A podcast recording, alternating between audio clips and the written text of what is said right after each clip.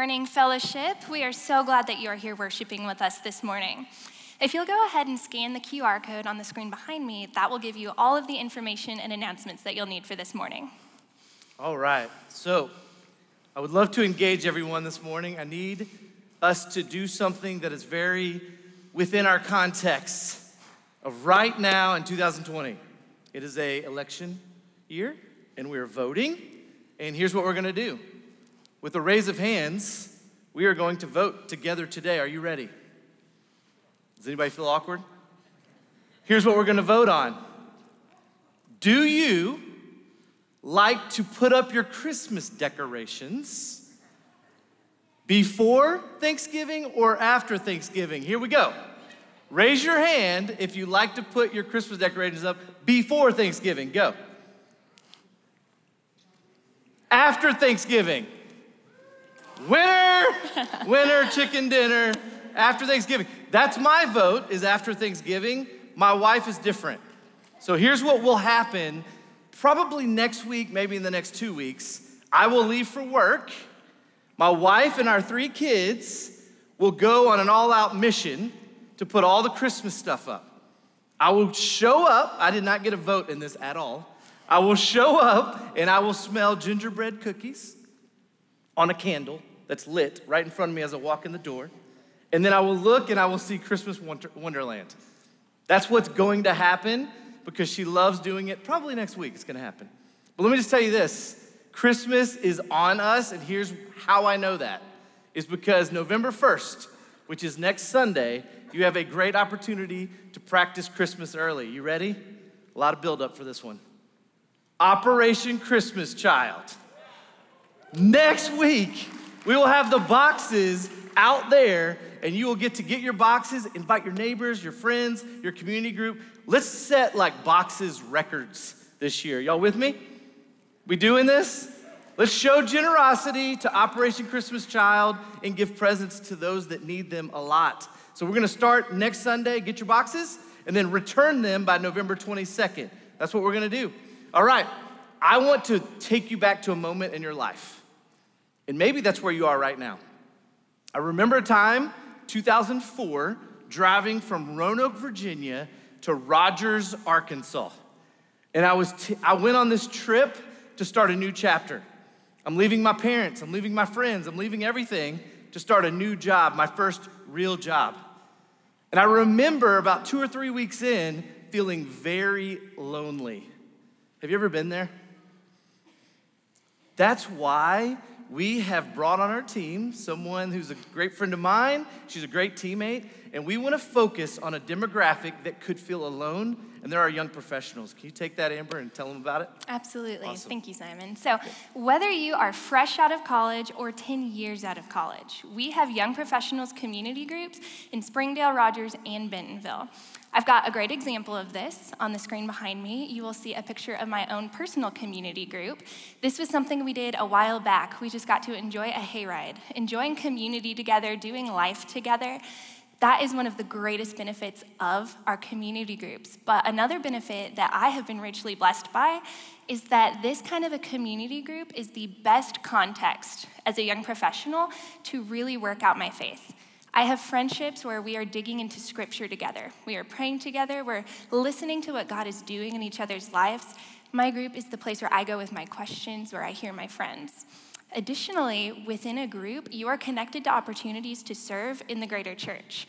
So, for instance, my husband was out there greeting this morning. You probably saw him if you walked through the west door. We also have others in our group that mentor high school and middle school students. We have some that host dinners for missionaries, some serve on the worship team, some even hold babies on Sundays as part of the early childhood program. There are so many different personalities and giftings found within our young professionals demographic. Plugging into a group will help to connect you to those opportunities. If you are online right now watching us and you're in this demographic or you're sitting here right now in that demographic and you would like to get connected, my Simon Foster, Amber Kate, our contacts are right behind us. You can connect with us. If you are not in that demographic, but you would like to invest, you would like to intentionally be a part of helping young professionals in Northwest Arkansas that might feel alone and need community, then please, same emails, get in touch with me, get in touch with Amber. Please connect with us. And let's just say you work with young professionals or you your neighbors are young professionals your grandkids are young professionals your kids are young professionals let's we have an opportunity so please do not hesitate to reach out we will get them connected so now let's pause and think about this morning what are we doing this morning that's a little exciting Awesome. So this exciting. morning, we get to participate in communion together. Communion has always been one of my favorite things to do as a gathered body because it represents the transcendence of Christ to unify us in a season of so much disunity. So, whether your loved ones are sitting right next to you this morning, whether they're across town in quarantine, whether they're across the country with travel restrictions, none of that disunity matters because we are all unified in the body and the blood of Christ. So, I have a few instructions. If you are watching at home, please go ahead and gather your elements so you can be ready for later in the service. But if you are here, Don't do this yet. We just want to make sure you're ready for later after the teaching. You'll see that there are two compartments in your thing. It looks a little bit different this year so that we can all take it safely together. But if you've ever had a Lunchable before, you will know the drill. You have all the skill you need to open this. You'll grab the top layer, peel it back. It's just a film. You'll grab your wafer, and then you'll grab the second layer and slowly peel that back to open the juice. So you'll have your elements ready for communion. If you don't currently have your elements, go ahead and step to the back. The ushers will be able to hand you one before we start. And now let's all go before the Lord in prayer together. Heavenly Father, Lord, we just humble our hearts and our minds before you. God, I pray that as we get ready to worship you, that you can clear all distractions from us, that we can completely be just at an audience to you as we enter worship and learn from your word. It's in Jesus' name that we pray. Amen. Amen. Amen. Thank you, guys. Well, church, I want to go ahead and take this time to prepare our hearts to worship together this morning. And what we're going to do is we're going to read a passage from Colossians chapter 3. What's happening in this passage is we're being reminded that the wrath of God comes to those who are sinful. But luckily, Jesus saves us. His blood covers us when he looks at us, and we're made clean. And I just want to go ahead and ask you guys to just posture yourself to hear the word of God this morning. Treat this like we're singing a worship song together. This might look like saying amen, or this might look like raising your hands in praise. I just want to give you permission to do that. The Word of God is living and active, and it's just as powerful as when we sing. So go ahead and posture yourself, and I'm going to read Colossians 12 through 17 with us. It says, Therefore, God's chosen ones, holy and loved, put on heartfelt compassion, kindness, humility, gentleness, and patience, accepting one another and forgiving one another if anyone has a complaint against one another. Just as the Lord has given you, you must also forgive. And above all, put on love, the perfect bond of unity. Let the peace of the Messiah, to which you are also called in one body, control your hearts. Be thankful. Let the message about the Messiah dwell richly among you, teaching and admonishing one another in all wisdom and singing in psalms and spiritual psalms with gratitude and hearts towards God. And whatever you do in word or deed, do everything in the name of the Lord Jesus, giving thanks to God our Father through him. And this morning we have that opportunity to give thanks to God. So I'm going to invite you to stand as we sing about God's love this morning.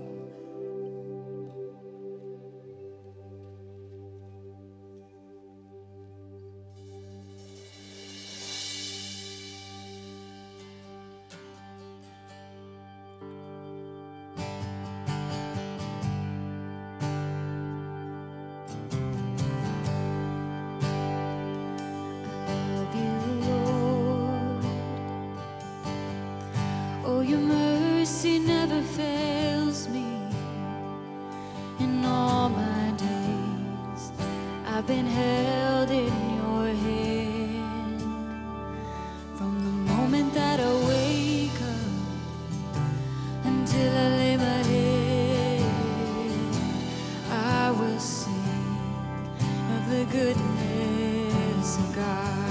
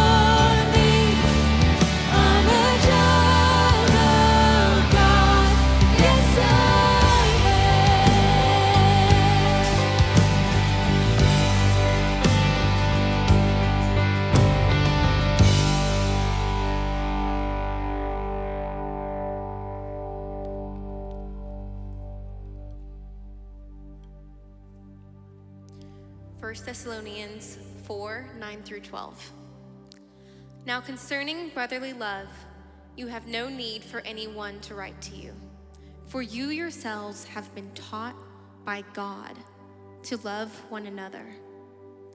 For that indeed is what you are doing. To all the brothers throughout Macedonia. But we urge you, brothers, to do this more and more, and to aspire to live quietly, and to mind your own affairs, and to work with your hands as we instructed you, so that you may walk properly before outsiders and be dependent on no one. Man, you may have a seat.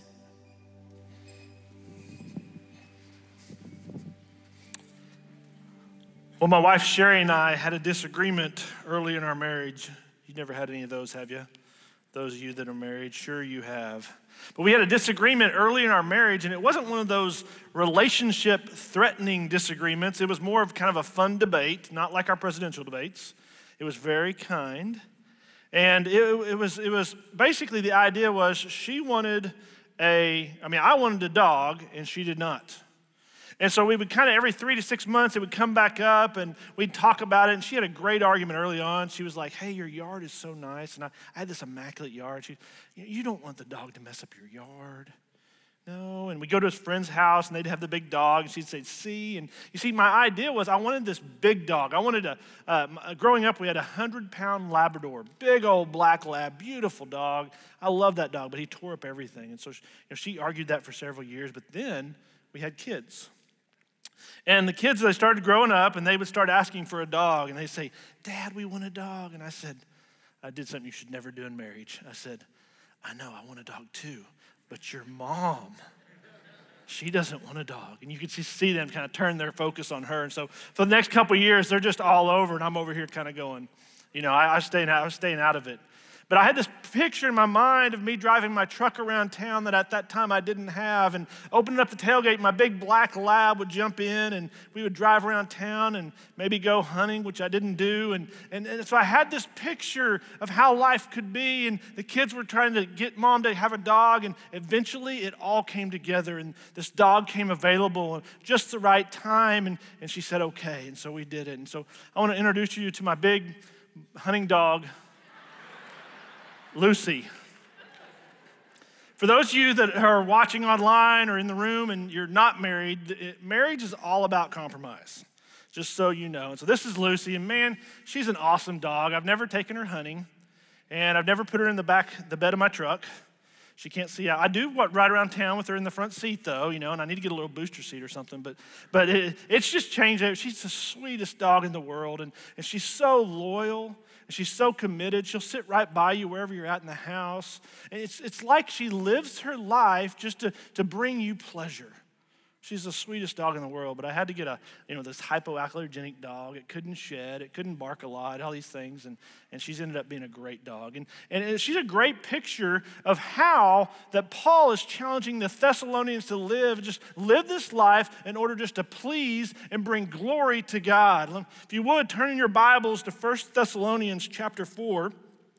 And Uh, Paul is, is basically doing this kind of mini series of sermons. These three weeks we're, we're in, we're in the middle sermon of a three week kind of mini series where he's challenging the Thessalonians to live in such a way that they please God. And if you look with me at 1 Thessalonians chapter 4, verse 1, he says this As for other matters, brothers and sisters, we instructed you how to live in order to please God.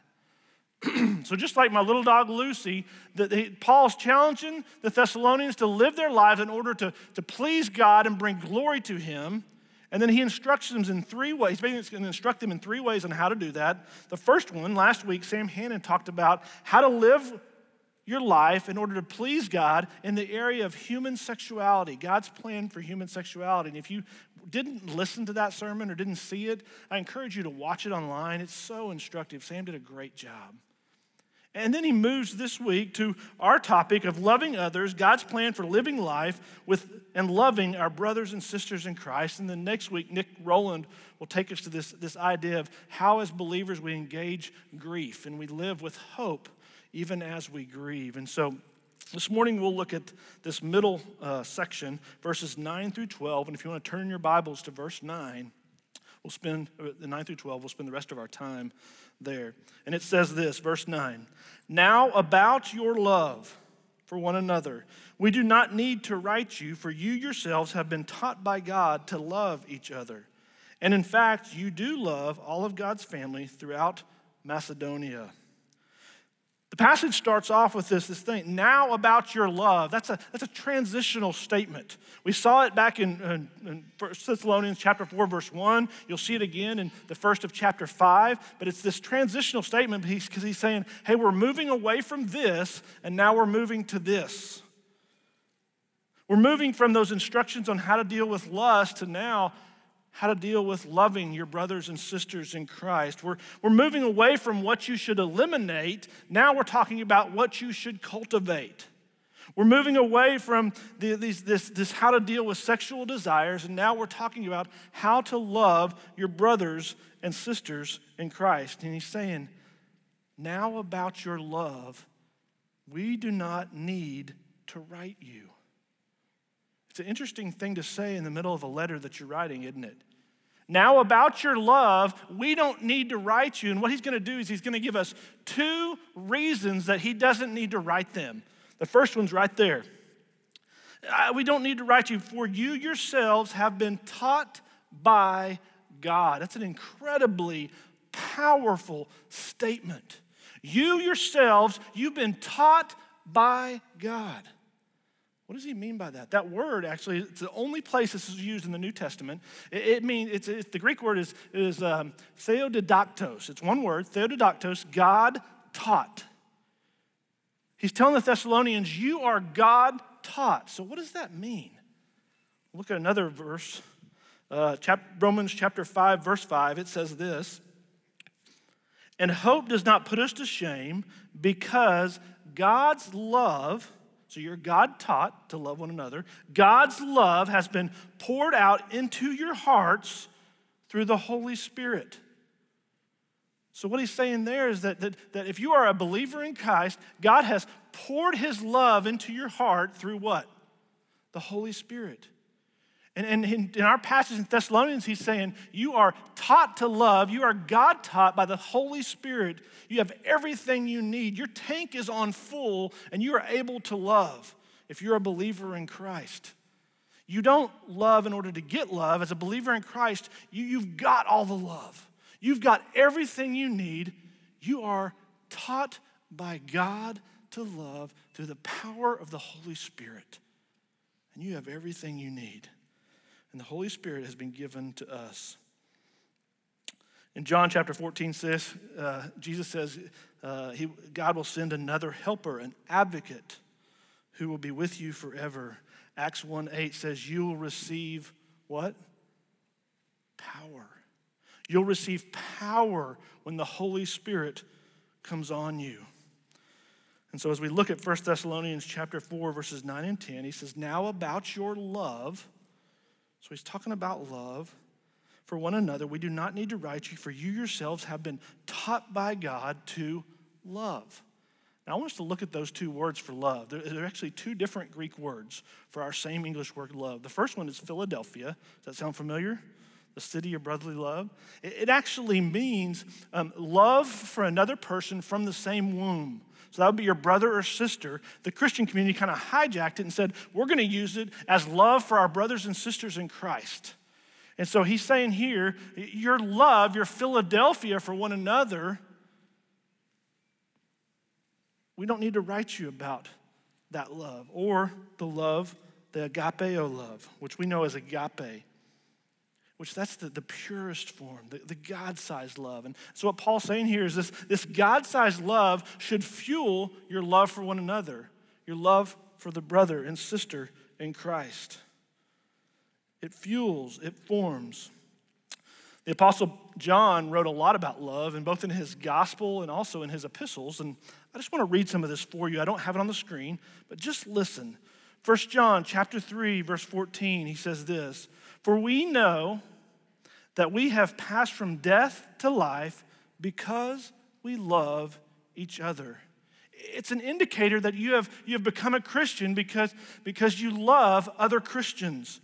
Anyone who does not love remains in death. Skipping down to verse 16. This is how we know what love is. So he defines love for us. Jesus Christ laid down his life for us, and we ought to lay down our lives for our brothers and sisters. Isn't that interesting? That the Christian who has been taught by God, who has the Holy Spirit, ought to lay down their life for others. That's how you exhibit love. You, you die.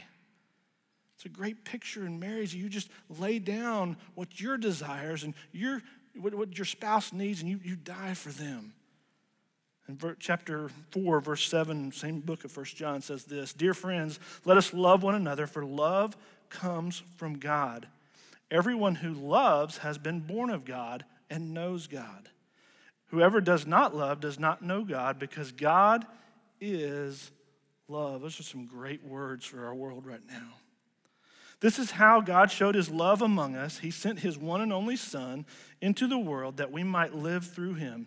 This is love. Not that we loved God, but that he loved us and sent his Son to die as the atoning sacrifice for our sins. What a challenging statement. And in this first verse, in chapter 10, Paul gives us a second reason.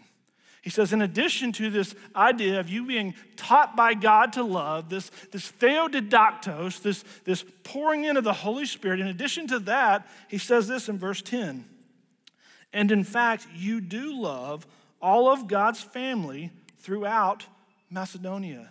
Not only are you taught by God through the Holy Spirit to do this, but also you're already doing it. I don't need to tell you about it. You're already doing it. Now, I know we've showed you several pictures of, of Thessalonica, the, the Macedonian area. It's modern day Greece, but Thessalonica was the capital city, probably the leading city in the area. And we know from the book of Acts that Paul's group, they had planted several churches around Macedonia. And Paul says, You're loving the believers there so well. And so a couple things are probably happening. This church in Thessalonica may be, be resourcing some of those churches.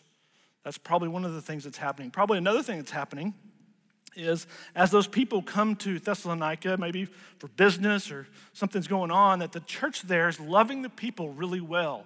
Maybe welcoming them, maybe giving them a place to stay. And we've learned from other places of the scripture this is not a wealthy church but they're loving the, the surrounding communities really well, probably resourcing them in some way, maybe, maybe leading them. It reminds me of our folks over in the training center here at Fellowship. But there's some the people, and all they do is resource other churches.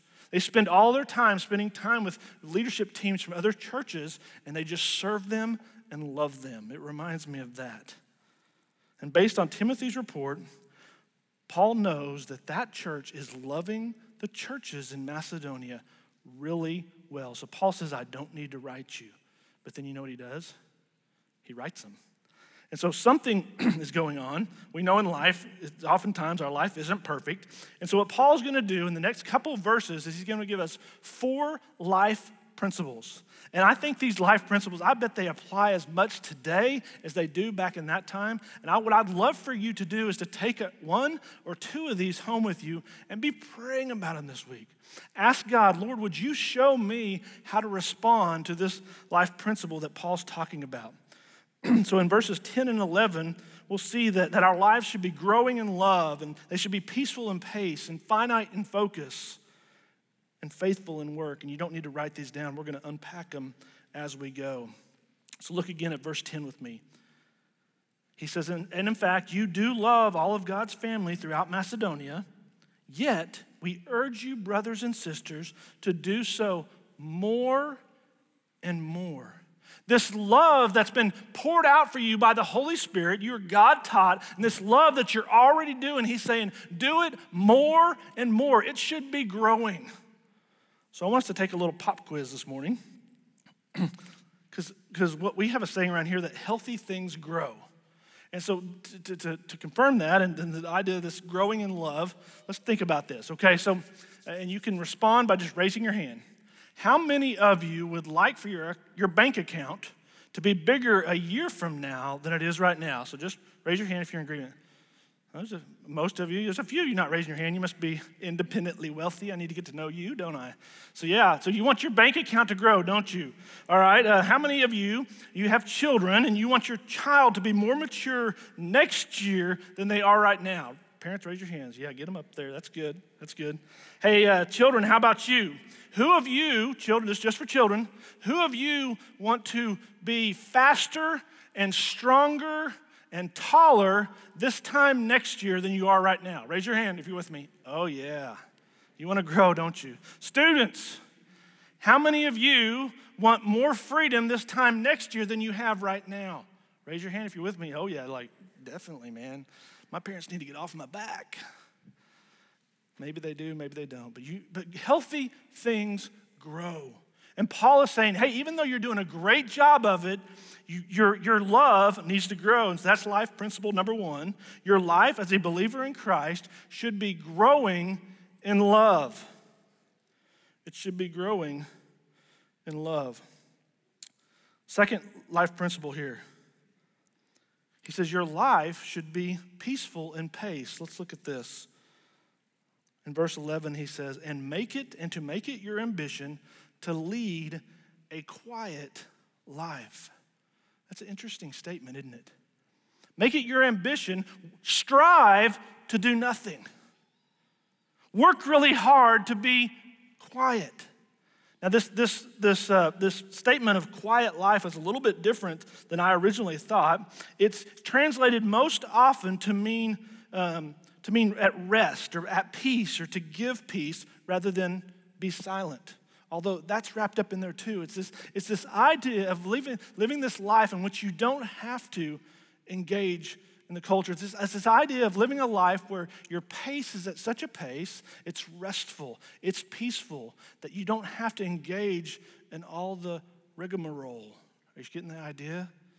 What Paul's saying is stop worrying about what's going on out there and worry about what's happening right here. In our marriage ministry, Reengage, Jimmy Cummings, they have a principle they talk about a lot. It's called the circle. We talk about it a lot. And he says, your, your life should be peaceful in pace, that you should be focused on your circle. And we'll talk about that more in just a minute. Your life should be peaceful and paced. It, it should be busy, but not hurried. Now, I know there's some families here that you probably feel a little bit over planned, don't you? Maybe you're starting to be like, okay, great. He's going to tell us we can only have one activity per child at a time. I'm not going to tell you that. That's your business and you to manage. But I will say this that you've got to be able to adjust when you realize you're out of balance. That's the key. The key is to look down the road and go, you know, I see something's out of, out of whack here. I'm feeling a, little stressed in our family's pace, and you're able to make an adjustment, even a hard adjustment. My friend Robert Cupp always said that balance is an illusion, that you're always out of balance one way or another. The key is just being able to make the adjustments in your family and in your work and your schedule to get back in balance. So the question is how's your pace? How's your family's pace? One of the proverbs we use to help us with this is Proverbs 22 3 that says, The prudent sees danger and take refuge, but the simple keep going and pay the penalty. That we pray that, Lord, would you look down the road and would you show us what's going on down there so that, that we can, we can uh, protect ourselves from it? That we can see what's going on down the road, that we don't just walk blindly into a life that's not a peaceful pace. And I will challenge you um, for those of you, I've got a couple kids that are grown, a couple kids at home, and, and I will tell you, we're doing a better job with our our two kids that are at home than we did with our older kids. We, we ran a much more frantic pace then than we do now. Um, part of that's our own doing, part of that's just the pace we're, the, the, the stage we're in. I encourage you, keep a simple pace. Life tends to grow, and, and don't worry about what's going on out there. Worry about and stay with what's in here. Hey, life principle number three your life should be finite in focus. And so Paul's starting to drill in on this, this, this focus piece. That you have a sphere of influence. It's called your circle. We, I talked about it just a second ago. In Reengage, we, we literally draw a circle around ourselves. We have everyone stand up and we say, okay, draw a circle around yourselves. And everybody's kind of chuckling. That's funny, yeah. Draw a circle around yourself. No, we're serious. Draw a circle around yourself, and then for the next 15 weeks, focus on everyone in the circle. Don't focus on your family. Don't focus on your, your spouse. Focus on working on everyone in the circle, and that's you, right? And the same principle applies here. Paul's saying, look at the, the text, you should mind your own business. That's a pretty powerful statement for a culture that's just about to have an election, isn't it? What's your business? What's your family's business? What Paul's saying here is, is mind your own business. In a, in a social media saturated culture, we're so worried about what's going on out there. Paul's saying, worry about what's going on here. Stay in your circle. So, who's in your circle? Who's in your circle? You know, most of us, our circle is probably a lot smaller than we realize. Probably 99% of the people in this room, we probably have a very small sphere of influence, don't we? We think that everybody's waiting for our next comment. They're not. They're waiting for you to mess up so they can drive you into the ground. That most people, our sphere of influence is very small, and it's really your circle, and it probably starts with your family. Your family is probably your greatest sphere of influence, hopefully. If you're here, if you're single, whether online or in the room, uh, I just want you to know that there is a strategicness to singleness. You're not just trying to wait to be married. I encourage you, engage the culture, engage the church. You may be the only person in your family right now or your extended family, but whether you're married, if you've got kids, that's probably your, the smallest part of your sphere of influence. Focus on that. And then it moves out from there, probably church, probably friends, coworkers, school. And it moves out from there. It's probably your kids' activities or, or neighbors on from there. That's probably your sphere of influence from the majority of us. And what Paul is saying is stop worrying about what's going on out there and focus right here. Life principle number three mind your own business. Your life should be finite in focus. Now, the word finite just means limited. Our sphere should be limited. Mind your own business, stay in your circle. Life principle number four. In our lives, we should be faithful in our work. He's saying, in addition to your life being growing in love, and in, your, in addition to your life being peaceful in pace, in addition to your life being finite and focused, focused right here, he's saying your, your life should be faithful in work. And work with your hands just as we told you. That's a real interesting statement. A lot of teachers take this and they make the whole passage about work. I don't think it really is. I think part of it is. Part of it has to do with what we're doing, but what Paul's saying here is he's saying, do your part, work hard. There seemed to be something going on in the Thessalonian church that was really interesting. Um, some of them believed Jesus was coming back right then. Like they literally had quit their jobs and stopped living life, and they said, We're just gonna hang out here until Jesus comes back. Have you ever seen that happen? People have written books about it, and you know they predict a date and they say, "Okay, Jesus is coming back. I'm going to wait for him right now," and then it passes by and doesn't happen. That's got to be really embarrassing. That's what seems to be happening here. And Paul's saying, don't do that. Actually, if Jesus is coming back really soon, that means you should work all the harder at leading others to the Lord. You Christians should be the, the best and the hardest workers at work. If you're in school, you should do your part in school. If you, you live with others at college, you should do your part there. He's saying you should work hard, you should be faithful in your work. He's saying stop being idle and start working, paying your way, doing your part. What he's not talking about here is those who have lost their job and are struggling with unemployment and trying to get a job. I know we're in the midst of a pandemic, and those are families that are struggling and trying to get back to work. That's not what he's talking about. He's talking about those who are unwilling to work because of their philosophy. He says, Get back to living life, being busy until Jesus comes back. This was a problem. Um, in the next chapter, in verse 14, he says this And we urge you, brothers and sisters, warn those who are idle and disruptive. Encourage the disheartened, help the weak, be patient with everyone. He's saying, get busy with the work of the Lord. Don't be idle. In his second letter to the Thessalonians, he says this For even when we were with you, we gave you this rule one man who is unwilling, the one who is unwilling to work shall not eat. He's just saying, do your part. Whatever your part is in life, in the family, at the workplace, at school, do your part, especially as a believer.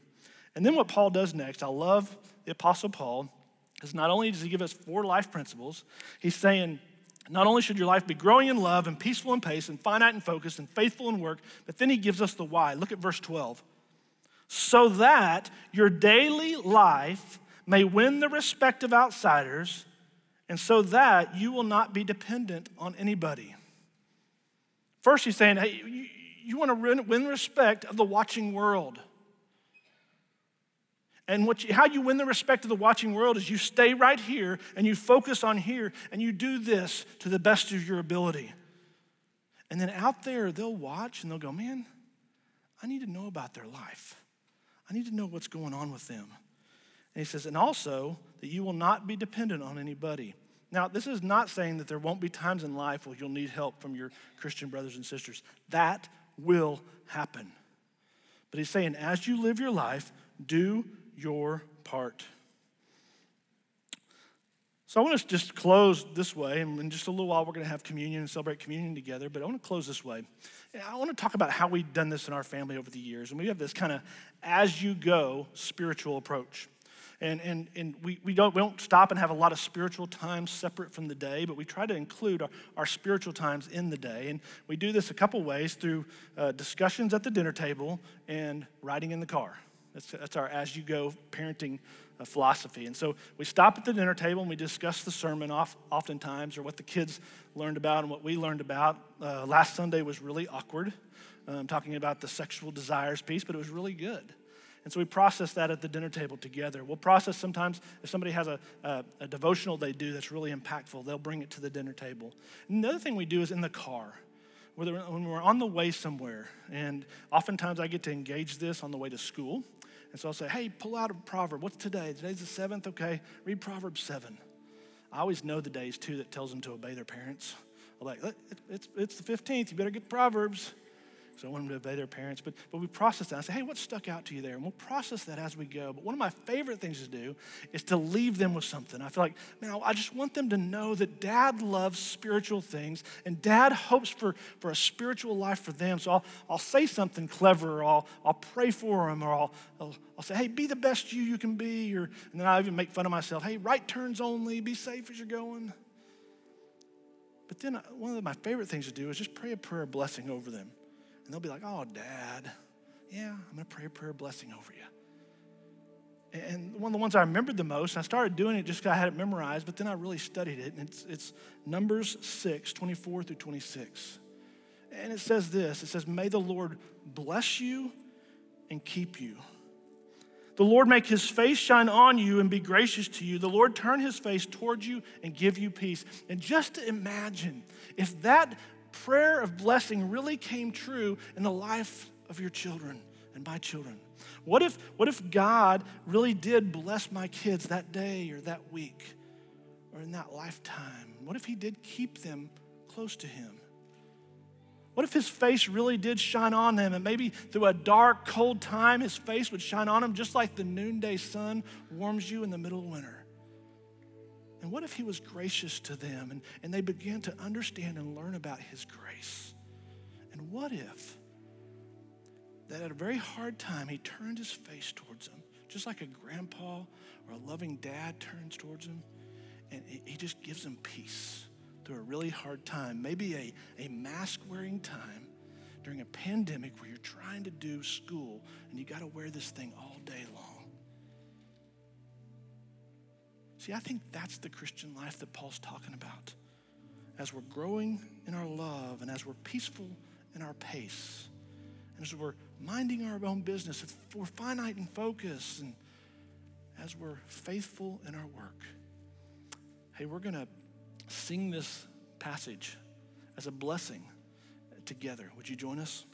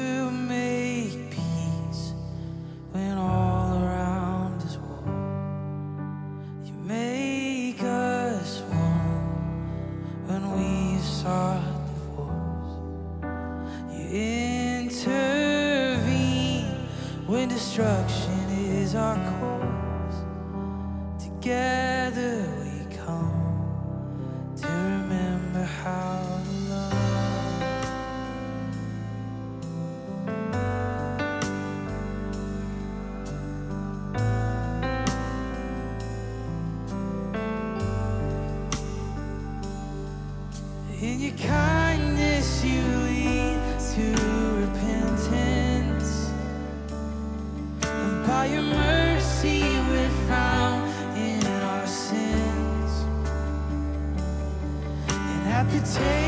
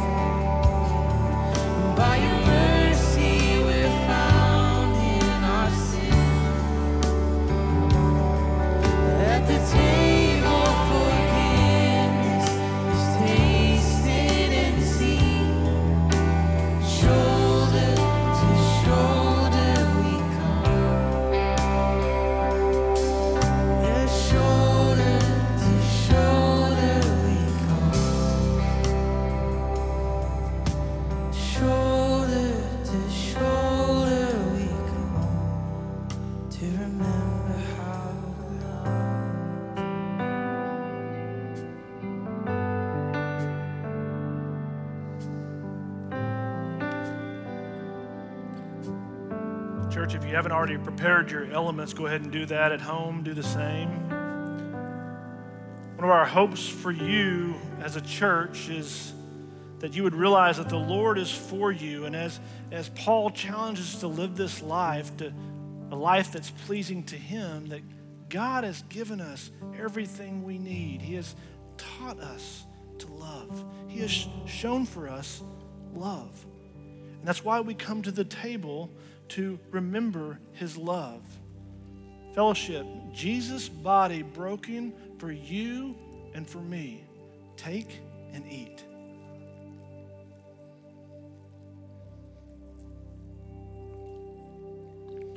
Jesus' blood shed for you and for me. Take it and drink.